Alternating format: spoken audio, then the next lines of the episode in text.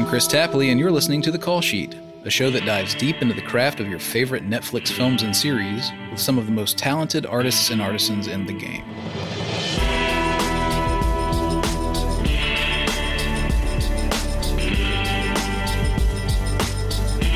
It's been four months since we settled in with someone here on the show, and I'm very excited to be back with this particular guest. Let's hear from her right now. My name is Gina Prince Bythewood, and my craft is writing and directing. I should say it's been an eventful four months, to say the least.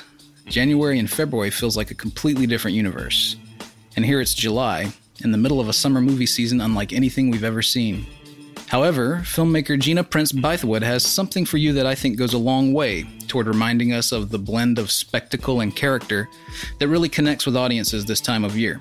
The film is called The Old Guard, based on the Image comic series by Greg Rucka, who also wrote the screenplay.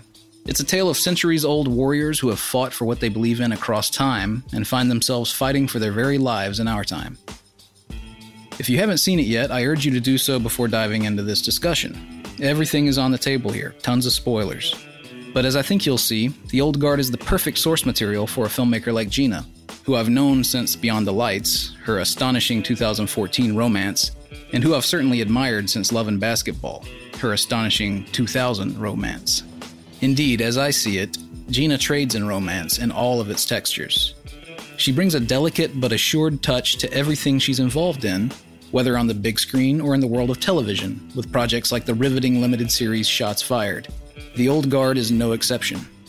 In this episode, Gina will take you through this production from beginning to end. She'll discuss visual choices and editorial and music decisions, and she'll contextualize the work within the framework of her career, or as you'll soon hear her describe it, her fairy tale. All of that and more is straight ahead, so let's dive in. All right. First of all, I just want to tell you, I, I watched Beyond the Lights again last week. And I saw your tweet. you saw my tweets, yeah. that movie messes me up. So well done. I was just a teary Thank mess you. all over again. I just I love that movie so much. I Thank wanted to mention that at the top because I hope people seek it out. It's a fantastic movie, Gina. I love it so much. So No, thank you very much. You were absolutely a champion. And I still love the movie. yeah, it's beautiful. So is this one, uh, The Old Guard. Uh, new to Netflix. We like to start at the beginning on these projects, so that's what we're going to do. Start at the very top. Uh, I just want to find out, first of all, like Greg Rucka's comic book, how did that source material first come to you? Did it first come to you in the form of his script? Were you at all familiar with the comic beforehand? Mm-hmm. It came to me as a script from Skydance. I hadn't been familiar with the with the graphic novel, but I was familiar with Greg's work because of Lazarus, which is something honestly I'd read as I was doing Silver and Black and fell in love with his work and fell in love with his female characters. They just hit different. So yeah, I, I got the script from Skydance, which was exciting given I love the films that, that, that they put out. Um, I had just watched MI6 a couple times. I'm so blown away by that film. And, you know, they work in such a big space. And, and so it's, it's exhilarating to get something from them, especially uh, a female director. And they were very intentional on wanting a female director for The Old Guard. And so they sent it to me. And what's exciting to me is that what got me in the room was Love and Basketball and Beyond the Lights. Mm-hmm. That they loved those films and loved the characters and the depth. I'm speaking as they were speaking to me. At the depth that I brought to those characters, they wanted that for the old guard. They wanted it to feel like an action drama. Yeah. So, given the struggles that women have in, in even getting in the room, the fact that those two smaller films got me into the room um, was really different, but really gave me a confidence.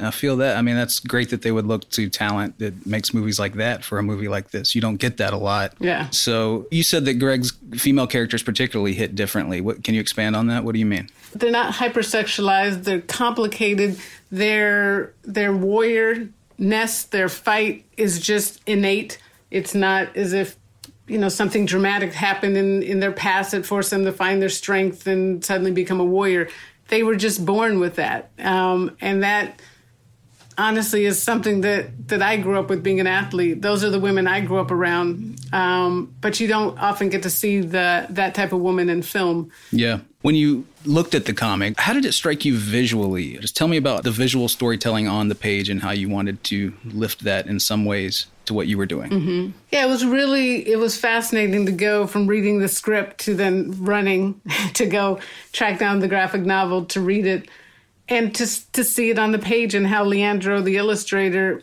kind of lifted what I had seen or what I'd read, lifted that visually. I, I loved the use of silhouette, absolutely, and that was something early on I knew I wanted to bring to the the visual look of the old guard. But it's interesting because you know, in seeing it, it's it is a in reading it on the graphic novel page, it is a violent movie, and this is this film has violence, but I knew pretty quickly that I would be unapologetic about the violence, but I never wanted it to feel like a celebration. And mm-hmm. I have to say, I felt, I felt that the the graphic novel gave me some of that um, already, the, a grounded feel to it. And mm-hmm. in reading the graphic novel, the one, the biggest thing that struck me that I was very proud of Greg and Skydance for already starting the journey was that Nile character of Nile had nothing to do with the really the second half of of the story in the graphic novel and so the fact that they recognize when we make this into a script one of the things greg wanted to do was expand her character which they had started to do once i came aboard that was something that greg and i really focused on even more and really wanted to make sure that she had a full arc and story that she had agency and in the climax and in and in the plot and um, and gave her a beginning, middle, and end which she hadn't had. Uh, and again, gratefully, Greg was all for that. He loved the opportunity to take what he had done, you know, two years ago and now improve it and make it even better. And so um, that was exciting. And then the other big thing that I knew I wanted to bring to this that Greg was absolutely open to was, you know, in my preparation uh, to direct this. I read this great book called On Killing, which mm-hmm. is considered the definitive book on you know for soldiers. And what it talks about is that the act of taking a life is as damaging psychologically as as your fear of losing your life. And I thought that that's something we never really get to see in action films. Killing is just killing without really any repercussions or thought. You kind of kill and move on, you know. And I thought it was so right for Andy. She's been compelled to kill for thousands of years. Yeah. And what would the real toll of that be? And then with Nile, a Marine who in the story kills her first person, and the fact that it does haunt her. Mm-hmm. Um, I felt that that would be a great connective piece between the two women, um, a way that, you know, this veteran and this rookie could really connect. And I felt like it could bring an added depth to a story like this in an action film uh, like yeah. this. Yeah, definitely. I'm going to talk more about and Kiki in a bit, but uh, uh, just sticking with visuals, uh, moving away from the what was on the page and, and kind mm-hmm. of how I should mention the artist Leandro Fernandez uh, drew yeah. the comic for Greg. What did you want the movie to look like beyond that? Mm-hmm. Uh, what were some touchstones, inspirations, references, anything like that that comes to mind? Mm-hmm. Yeah, I mean, there were two phrases that that I really came up with that I knew I wanted to use when I talked to my crew visually, and that was intimately epic and pretty gritty. Intimately epic for me was the story at its core is about relationships and wanted it to be very character driven. It's about family, it's about love. You need to be intimate. You need to just touch on the details, not only with how a character is moving, but the details of their world. Yet yeah, this is a very big story. It's got a lot of scope, and that's important too, given that these characters are global and their story is global. So being able to marry those two, I knew pretty quickly that I wanted to go handheld.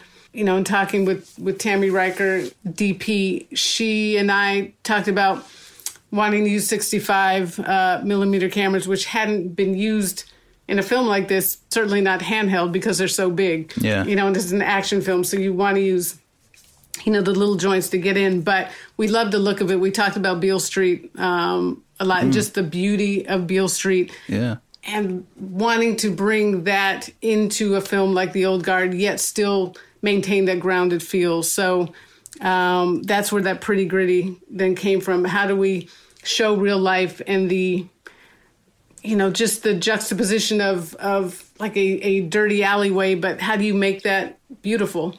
Mm-hmm. And so, really, always trying to find that balance of real life heightened. Um, again, given this is based on a graphic novel, but never wanting it to feel like a comic book. Yeah. So um, those were again two of the phrases that we really followed, and and my use of silhouette was really my homage to the graphic novel, especially in the kill floor. Mm-hmm. Um, the kill floor panels. You know, when I first just read it, it was like, wow, this is amazing. And then once I got the gig, it was like, oh my God, how, how are we going to do this? Gonna, how am I going to do it? It was, you know, scary for a second. But then when you start with what is the story of the scene, then it's exciting. And then because I know how to do that, if I start with a story in the same way I would do a love scene, what is the story of the love scene 1st mm-hmm. And then you build from there. So the kill floor, um, what is it about? And what it allowed me to do is for me, how can I tell the story of the old guard who fights with archaic weapons? How can they believably defeat 16 mercenaries with modern weaponry? And so, starting with that question, understanding that the old guard learned for thousands of years to kill up close, hand to hand, or with an axe, a sword. That is like face to face killing. Mm-hmm. Um, whereas modern soldiers, they learn with a gun, shooting at targets 30, 40, 50 yards away. It's very impersonal. And I felt like that was the thing that gave the old guard the advantage. The fact that if they ran up on somebody with a gun, there would be that slight hesitation from those who are not used to that kind of combat. And mm-hmm. that is what the old guard used in that scene. In addition to, I needed to illustrate how these four move and finish each other's sentences with with the action and um, with the fighting and just creating that that choreography. And so that's that was the fun part of of starting with the story. What are we trying to tell? And then building the action from there. Yeah. We're going to talk more about that when we get into the production phase here in a bit, because I also want to talk about that airplane sequence, which is amazing. But sticking with the pre production still, this is a little more abstract, I guess, but a recent profile mentioned something about your work that I totally agree with and wanted to ask about, which is this prevalent theme of family and uh, I, I, think it's in each of your films. It's in your films in personal ways. You know, the the end of, of Beyond the Lights, and certainly Love and Basketball has has has so much of you in it.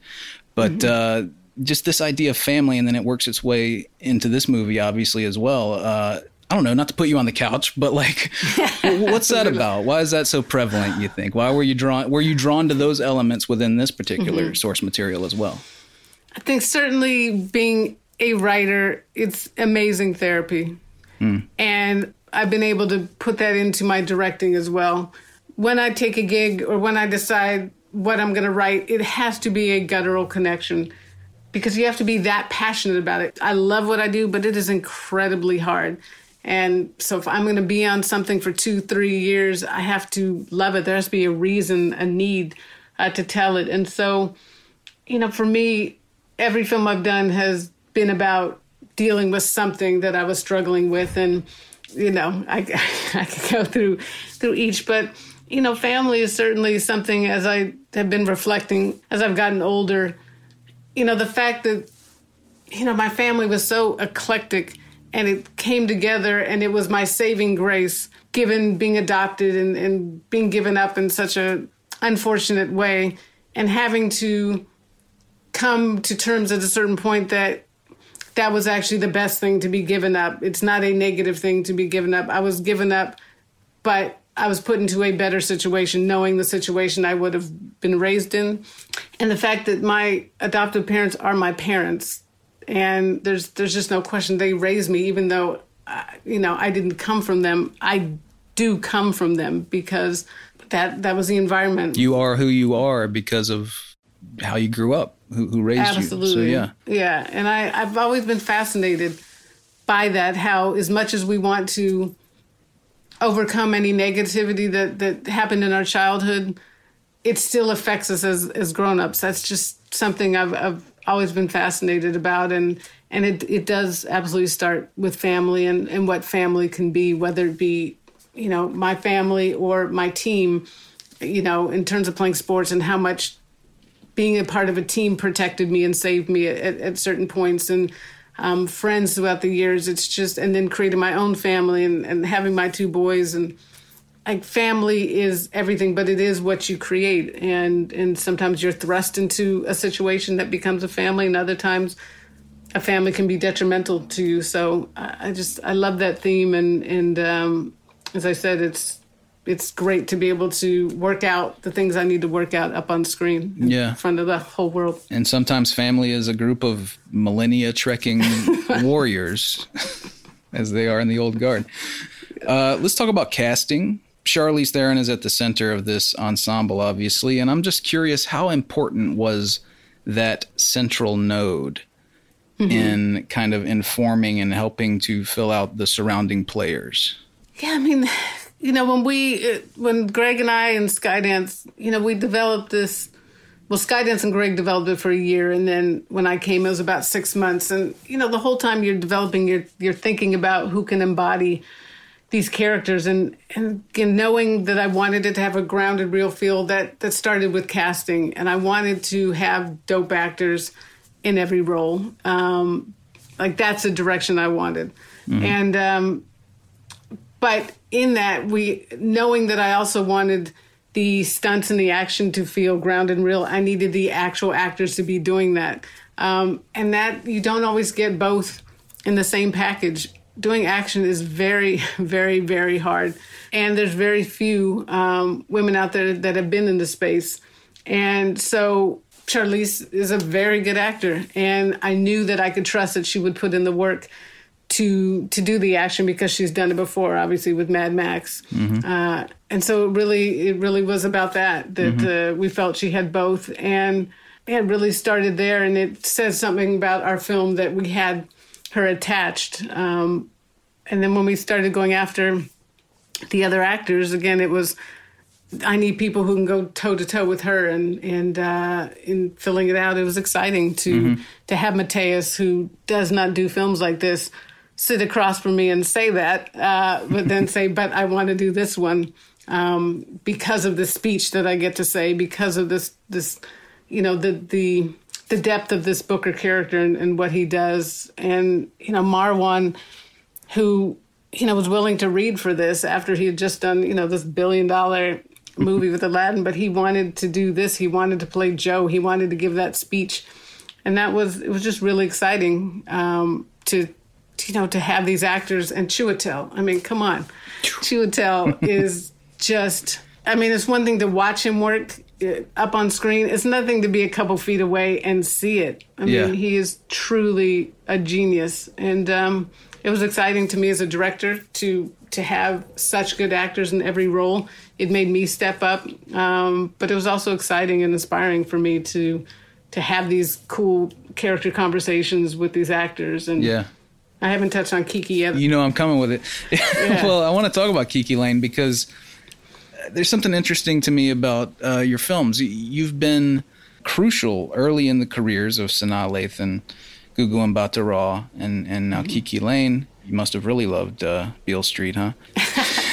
but working with them, I'm, I'm curious is there something shared among those three actresses that comes to mind at all? Yeah, there there is. Um, they embody really the four things that I need for an actor, for me to work with an actor. Um, and with both Gugu and um, KiKi, it was a thing where I had been searching for uh, the actress for a while. And then in their auditions, I knew literally five seconds with both of them. Oh my God.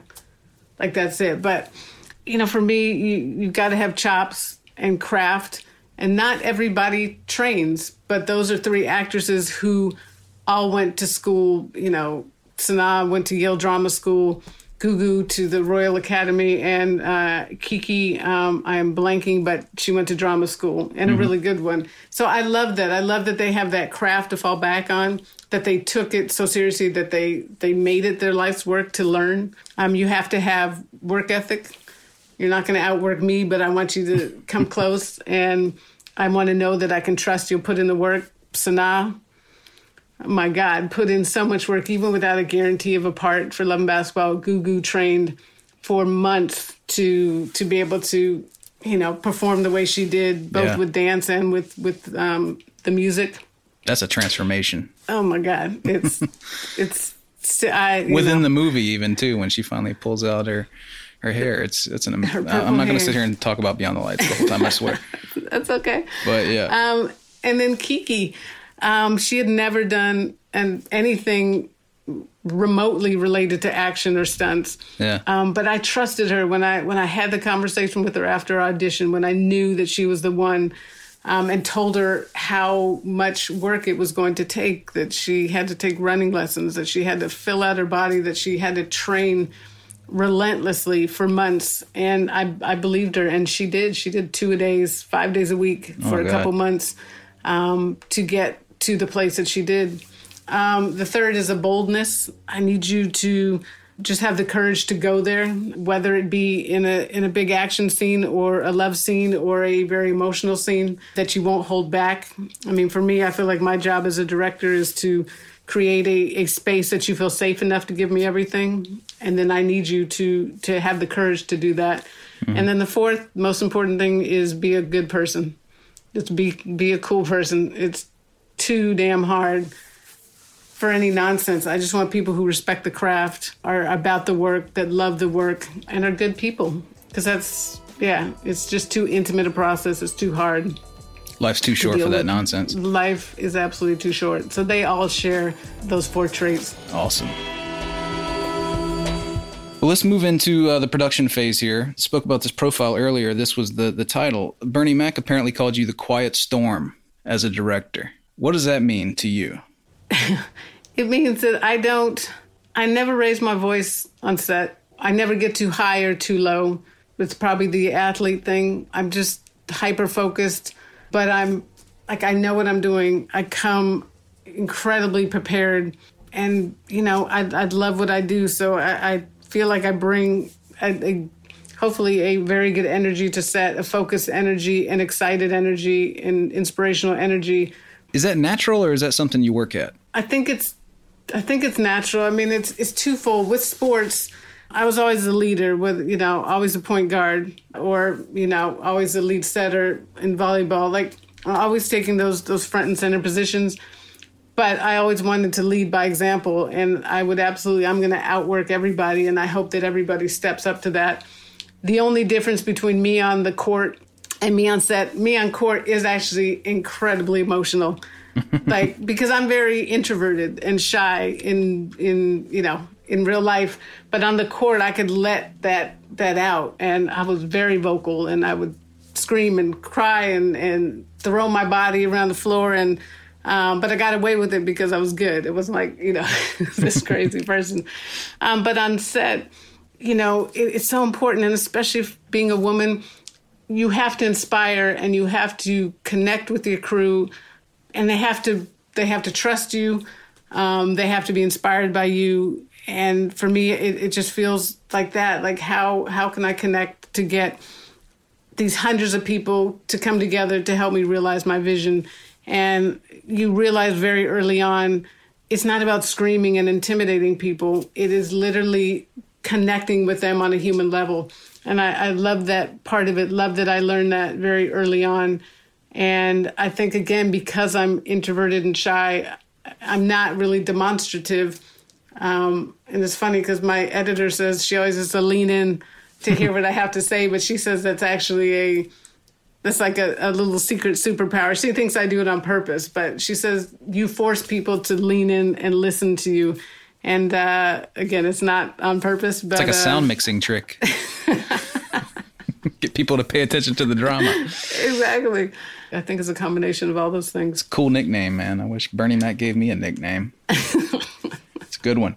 Uh, so this is obviously the biggest feature you've tackled. Uh, you know, scale, scope, things like that. And I'm curious about accumulated wisdom and how that's applied because you've accumulated a lot of it. You know, in writers' rooms early on, developing series for television, establishing series with pilots. Uh, you come with a well of wisdom. So, talk to me about, I guess, what you've learned and how you applied it, and any specific ideas that come to you uh, on this particular film. Wow. Um, yeah, you certainly, after 20 years, accumulate a lot. I will say foremost, the thing that that, that experience gives you is the confidence that you need. I literally, before I sit down to write my next script, before I, you know, start pre production, I have this incredible fear of I forgot how to do it. um, and it takes me, I literally have to read a script I've written before or watch a movie I've done to remind myself, oh, okay, you, you do know how to do this, calm down. And I think for this film, certainly The Old Guard, and you know, uh, I will name drop, but he's a dope dude. Um, what was very helpful to me is the chance that I got to talk to Rian Johnson about, you know, before I started this and visiting him on set Last Jedi, I had asked him, how do you not get overwhelmed by the bigness of this? Like, how do you just literally not just sink under the pressure? And he said that no matter how much money you have, you have to start by telling a story first. And that constantly was in the loop in my head when stuff got really big for me because that is it. At the end of the day, it doesn't matter how much money you have, how many toys you have, you have to tell a good story. Mm-hmm. And I felt like, okay, I, I have done that in the past let me focus on that here and then take what that extra money gives you a lot of extra money uh, gives you more time and gives you more toys and does allow your mind to go wherever it wants to go the way that that i work with my crew again doesn't matter that i'm on this whole nother plane i want to keep doing the same personal thing that i do and um, but honestly one of the biggest helps was doing silver and black it was mm-hmm. a year and a half. It didn't go. Mm-hmm. But we were in soft prep, and I was doing vis effects and, and, and talking about the stunt sequences and doing wardrobe and and being in that new big sandbox, which is different. And all of that that I learned from there, of course, it was a disappointment that it didn't end up going, but I learned so much just in in doing that project that didn't go and being able to then feel like it's not this overwhelming leap I have to do now going into the old guard, but oh shit, I actually know a bunch of this because I just did it.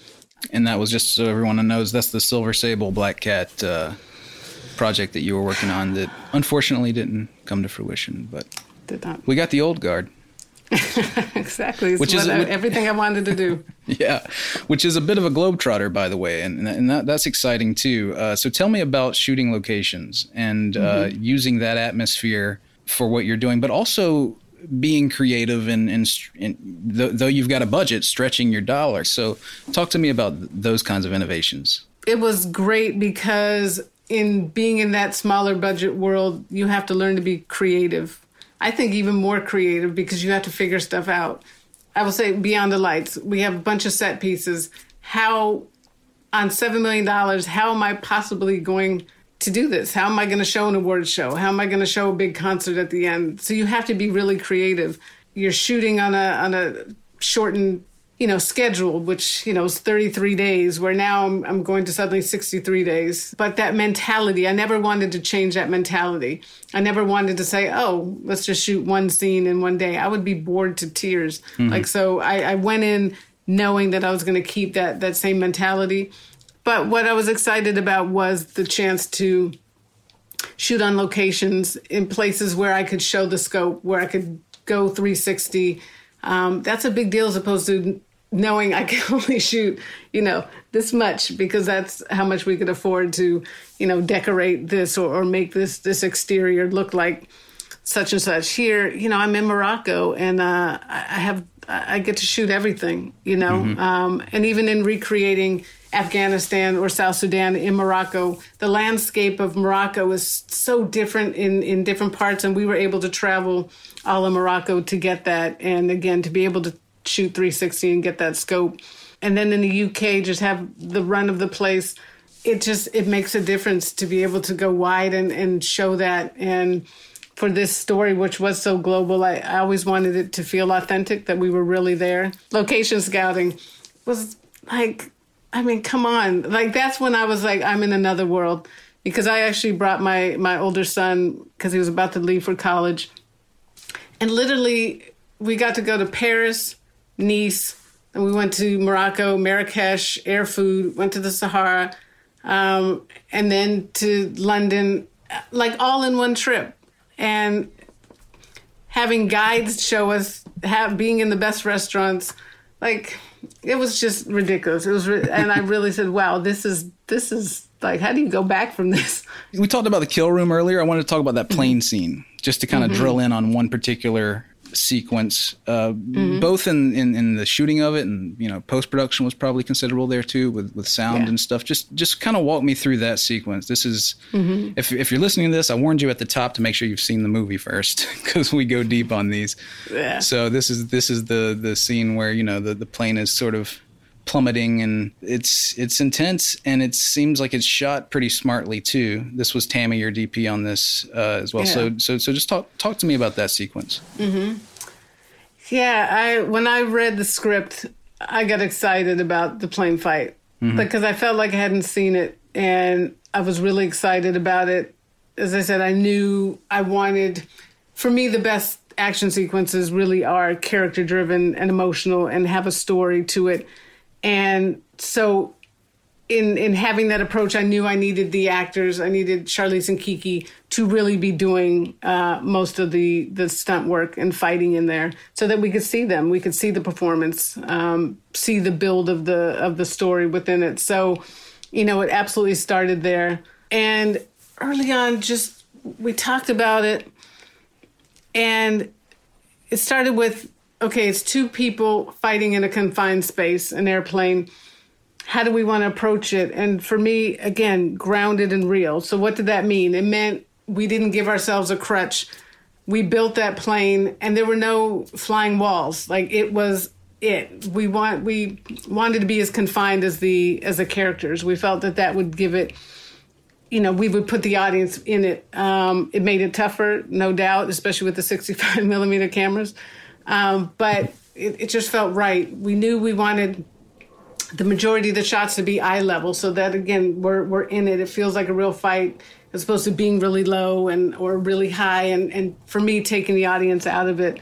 So always feeling real always being able to tell the story of the fight.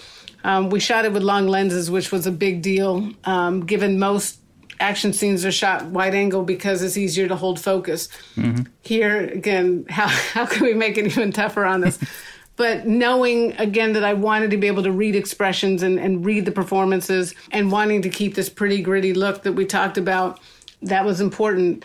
And then this is a plane up in the air of a um, you know a sound stage on hydraulics that is really moving and I wanted to do that. I wanted the realness, not only visually, because of course you can shake a camera if you wanted. I wanted the realness, but I also wanted it for the actors as well. Mm-hmm. Um, because I think as much as we play act, giving them the most reality as possible, I think influences the performances. The hardest thing for me is that I am deathly afraid of flying. And you know, we're locked into the thing. They shut the door because, uh, as I said, we're we're up in the air. Every time those hydraulics went on, first of all, I'm literally I have my you know my uh, monitor in one hand and I'm holding on to the other. Um, and it was laughable at, at some points because it was rocking so hard, and I'm literally my mind is going to I'm gonna die because it, it feels like you're in a real plane, and had to continually calm myself. But so that was that was really the approach, and then also in building the plane, we knew let's do it. You know, the lighting is all natural lighting, so that we're not worried about honestly, so we could shoot 360 and always have the camera moving. And so, just in the technical aspect of it, it was it was really making it as clear as possible that we could see the fighting. Um, that there wouldn't be hyper editing, that we could hopefully marvel at the skill and athleticism of these two women, uh, which we don't often get to see. Uh, sorry to interrupt, but I don't I don't I'm trying to remember. I don't think you really cut outside of the plane in that um, sequence, do you? We only cut outside, and that's, I'm glad you brought that up. We only cut outside twice, and that was to show the plane plummeting. Just but yeah. you know, for a moment, we had thought when Tami and I were coming up with with shots, it's like, oh, you know, it would be cool as if like the camera was outside and we see the fight through the windows, you know, kind of through the clouds, and and then we thought, but that's not what it is. It's not. Yeah. That's It's putting not something between camera you and it. Yeah. Exactly. And so we, we, we, you know, took that idea away. But, um, you know that that's the fun part. And then it was about you know the the two actors going at it, and uh, it was the very first thing that we shot. Oh, really? Which was scary a little bit at first, um, but it also made sense because they had been training and getting the choreography for that. And my I was starting to think, yes, as much as I would like to start with two people sitting at a table, like you know, set the tone, I can make that day. I didn't want the the actors to forget everything they just spent months training and trying to get that back up. And it was kind of, you know what, go big or go home. Yeah, this is a different world. Let's just go. And um, and it was fun. And you know, one of my big templates in talking with my incredible stunt team, um, Jeff Habberstad and Danny Hernandez, who designed the fights, and Bryson Counts. One of the things that I showed them endlessly was the bathroom fight in in uh, MI6 that is a perfect, so good, perfect action scene. And of course, they said, okay, but you know, they they had four weeks to shoot that, and, and you have four days to, to shoot the airplane fight. But I was like, you know what? But we're going to reach for that. That is that is our you know that's our north star. We we want to be that good. And what made that scene so good was that was the performance of it. You saw the frustration building and and the what the f is happening with with uh, Ethan Hunt and and who is this guy and those two having to fight and work together. Yeah. Like you saw all that, and that's again really the template uh, that I wanted for the plane fight. Awesome. And then just before we get to post production here, uh, we kind of touched on this a little bit here, but what I think separates this considerably from other films in the genre, and it's indicative of the touch you bring to it, is there's a tenderness at play, and it's it's genuine tenderness. It's not melodrama. Part of that, I'm sure, is instinctual. But why do you think it's key to something like this that's otherwise, for lack of a better word, muscular? Because all of the muscularity in the action scenes and and uh, set pieces. If you don't care about the characters, then none of that means anything. And um, that's that's for me. It's got to start with character. I know uh, I won't name the film, but there was a a, a couple years ago, very big action film that I went to. I was excited to see, and we're getting to the climax, and it's this giant spectacle of people beating on each other and I found myself just sinking back in my seat because I didn't care. And there were no stakes to it. Mm. And there was no jeopardy. And I was like, in my mind, ah, what, what is happening? Which is why I love the direction that then film started going after that with the Black Panther, with Logan, where I, I cried in both of those movies. I was mm-hmm. that attached to the characters. The fact that I cried when a villain died, when the, and I don't, you know, he's a, interesting villain, but Killmonger, you know, when oh, Logan yeah, died. Yeah. Um, so that's that's what you need. You need to connect. An audience needs to connect with the characters to care about those big spectacle uh, uh elements. I'm gonna get you to tell me what that movie was when we finish recording. Let's talk about uh, post production now. First, tell me about your relationship with your ed- editor, Terilyn mm-hmm. Shropshire. This goes all the way back to Love and Basketball. Uh, we actually yeah. the first show we we did here was uh, Ava DuVernay and Spencer Averick mm-hmm. for when they see us, and Terilyn uh, cut uh, at least one of those episodes. But yeah, this relationship with you goes all the way back to your first film. So tell mm-hmm. me about that relationship in the editing room. Yeah, uh, I mean, it is it's everything. Um, the way Terilyn came to me with with Love and Basketball is indicative of of our relationship and um, you know, Spike had suggested her, and I had seen Eve's Bayou and loved Eve's Bayou. Um, but also, it was my first film, and I was looking at, in my mind, thinking I need to have the, you know, the best editor who has had an incredible amount of credits who could, you know, really help me with my first and but I had a great meeting with Terilyn, and she had she had a very slim resume at that point, but she had Eve's Bayou, which I love. We had a great meeting, and then after she sent me a five page letter about why she wanted to do the film, um, why it was important to her, what the film meant to her, and that level of passion. I realized I want that next to me. I don't want this list of a ton of films that some are good and some are not so good.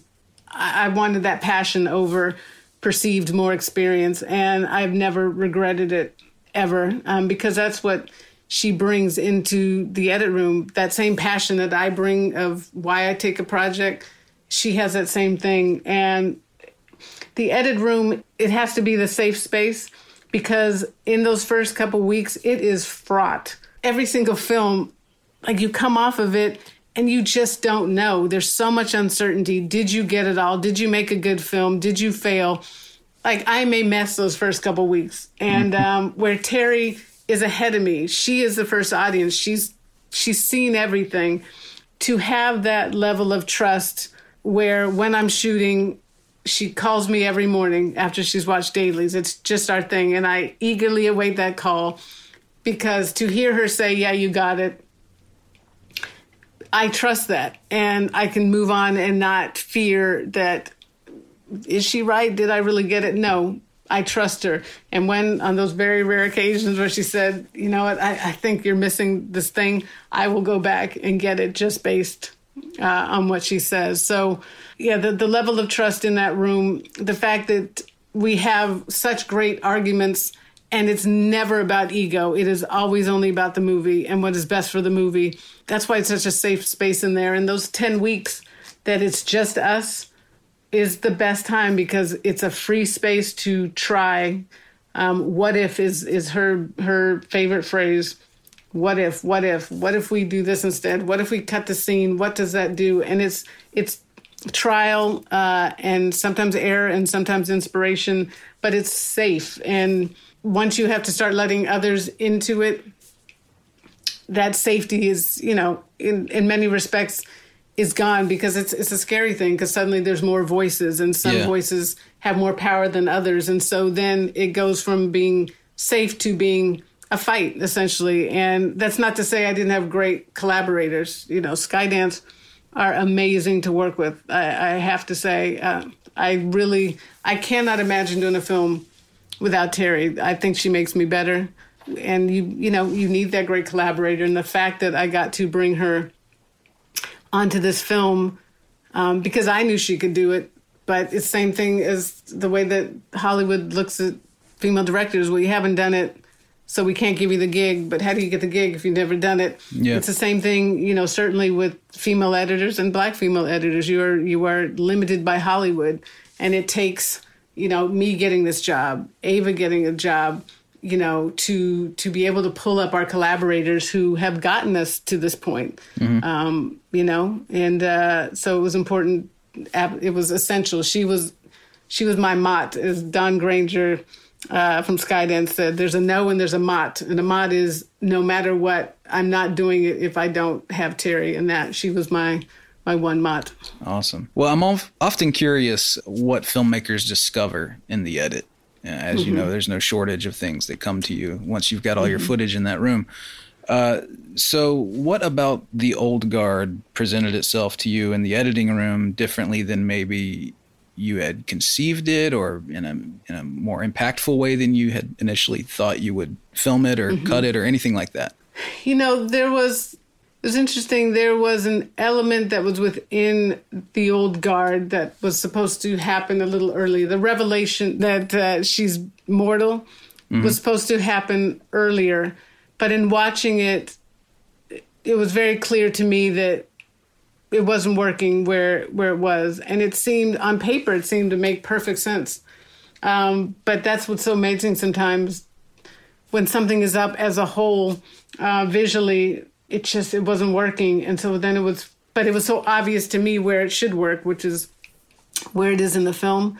So that's actually it's exciting when that happens when there's a problem, but then you can you can figure it out the use of flashbacks. It's again, you can write that in the script, but how do you make them feel a part of the narrative, make them feel seamless? When do they come in? How much dialogue do you have within them? Um, that was that took a long time to figure out where where to lay them in, and you know, and how much to show. You know, for me, and Terry, what we found is less is more. Um, leave them wanting more is really a, a, a, really important phrase to us. Never covet. You know, there are things that I spent a long time shooting that I was able to say it doesn't work and and yeah. take it out. But I wasn't always like that. But um, you have to be that ruthless. It has to be just about the movie. And then just the airplane scene took a long time to cut because it was that constant balance of showing the action, who were we who are we on in the specific moment are we getting the right reactions that are telling the story that are building Nile's frustration that's building Andy testing Nile? Are we clearly reading that? Is that the best punch? But wait that was the best reaction but that punch wasn't great in that. So you know what do we do in that respect? It was a lot. It took you know it took a lot of time but again once you finally know that you've gotten it then you know that's the exciting part but good thing you shot that scene first time to work with it uh, tell me about your relationship with music in your films mm-hmm. because i think you make such singular choices particularly with needle drops and sometimes with score mm-hmm. cues that seem like they're needle drops. Uh, in mm-hmm. fact, the, you know, the, the, score in this one is fantastic. Dustin O'Halloran and Volker Bertelmann. Dustin and Volker. They're awesome. Uh, they but, are. but then, you know, Secret Life of Bees, you had these three superstars on camera, actually, which is uh, just kind of an interesting note as well. Queen Latifah and Jennifer Hudson, Alicia Keys. Mm-hmm. Diane Warren, the great Diane Warren on Beyond the Lights, helping with, a, with one of the songs there and all the great music yeah. that you guys did there and uh, obviously going way back to Terence Blanchard, Love and Basketball, mm-hmm. uh, more of the Spike Lee connection there. Mm-hmm. But just tell me about your relationship with music, scores, soundtracks, all mm-hmm. of it uh, as it comes to movies. Yeah, I'll start with music and songs. I love songs for score.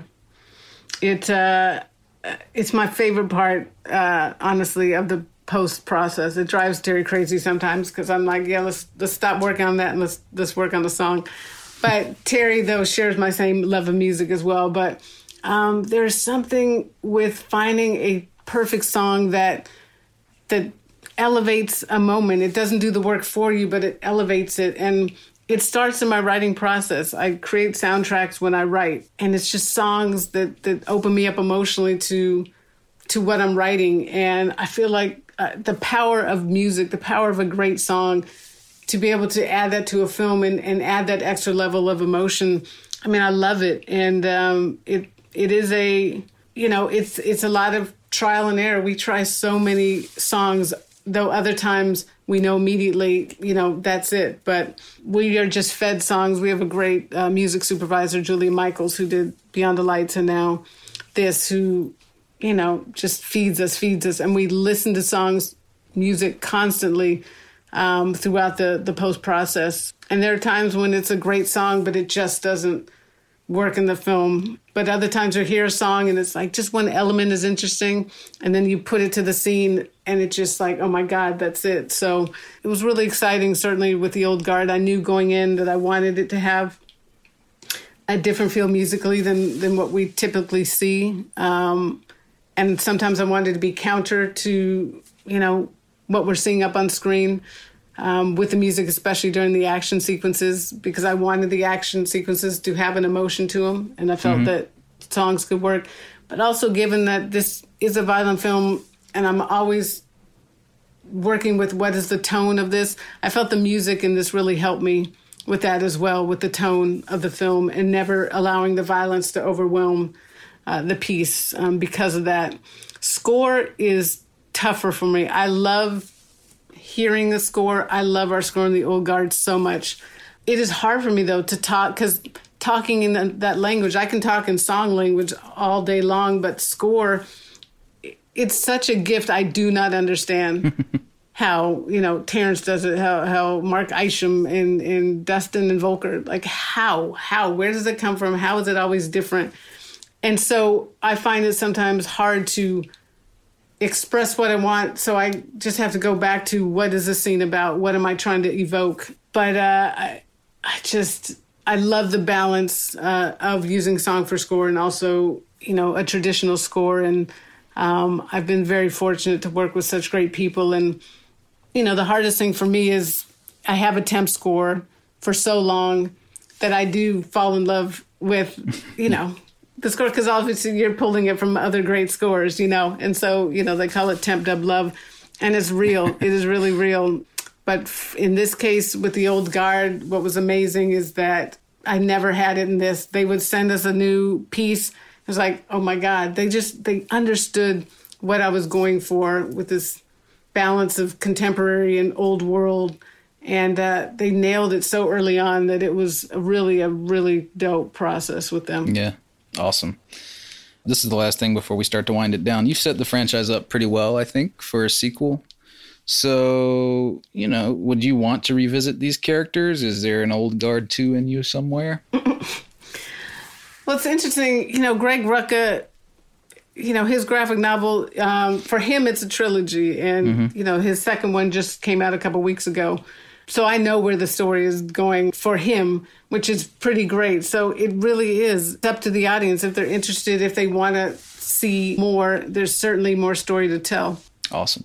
Okay, before we uh, completely wrap it up, we've just got some questions we do at the end here to cool things down a little bit. Do my warm down. I saw you in a T-shirt in one of the uh, stills actually for this movie. It says "Fight for your fairy tale." What does that mean to you?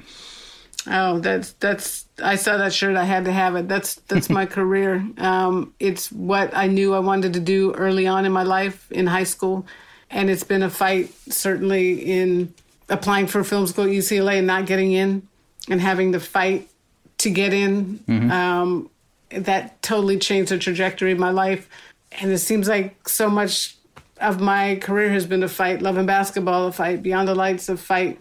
But I fight because it's this is the thing I love more than well, not more than my kids. Other than my kids, my husband, it is the thing I love most, and it it is my fairy tale, and I feel like I'm living my fairy tale. But it's it's a fight. Yeah. What is something you do, you tend to do to get out of a creative rut, writer's block, things like that? Um, I love driving Yeah. with uh with just music blasting. It's it's great. It's the thing that absolutely gets me out. I assume you have to kind of like go a little far so you can actually like drive instead of being stuck in traffic around here, right? We talked about Silver and Black earlier, and you did the Cloak and Dagger pilot. Now this. Uh, just curious if there were any favorite comic books growing up. Archie, I was Yeah? obsessed with the Archie comics. Yeah. Awesome. And then finally, if you were a member of the old guard, if you were immortal, what would you do with your time? it is twofold. Uh, on a personal thing, I would I would jump out of a plane. It's something I've always wanted to do to try and get over my fear, but I've been too scared to do it because I don't want to die. Um, Same. So, th- so that's on the personal, and then on on the bigger scale, I absolutely would do what I could to make the world a better place. Um, it's certainly within this national reckoning that we're having. I would be absolutely. I mean, I'm in the middle of it now, but I would be I would be out there protecting. Absolutely, I love your shirt, by the way. It says phenomenally black, everyone. true that. So, uh, yeah, thanks for talking today. This has been great. This movie's awesome. Uh, congratulations. You. you know, I've been a fan for a number of years, and I, and I thought this was just an excellent new step for you. And uh, I, I, if there is an old guard too, I I hope you'll come back to it. So, Appreciate that. but thanks for taking some time to talk today. I'm sorry we can't be around each other and give each other some dap or something, but uh, soon, soon we'll see each other. COVID. For now, No Zoom doubt. will have to do it. But uh, thanks so much, Gina. Appreciate it. Thank you, Kris. Okay, so I could gush about Gina all day because she's such an inspiring leader and a passionate artist. It comes out in everything she does, and to see it applied in an action packed film like this, to see her peel back unexplored layers within a well worn genre, it's a reminder that she's as versatile as they come and perhaps one of our most underrated contemporary filmmakers. So see it and judge for yourself. The Old Guard is available to stream on Netflix right now.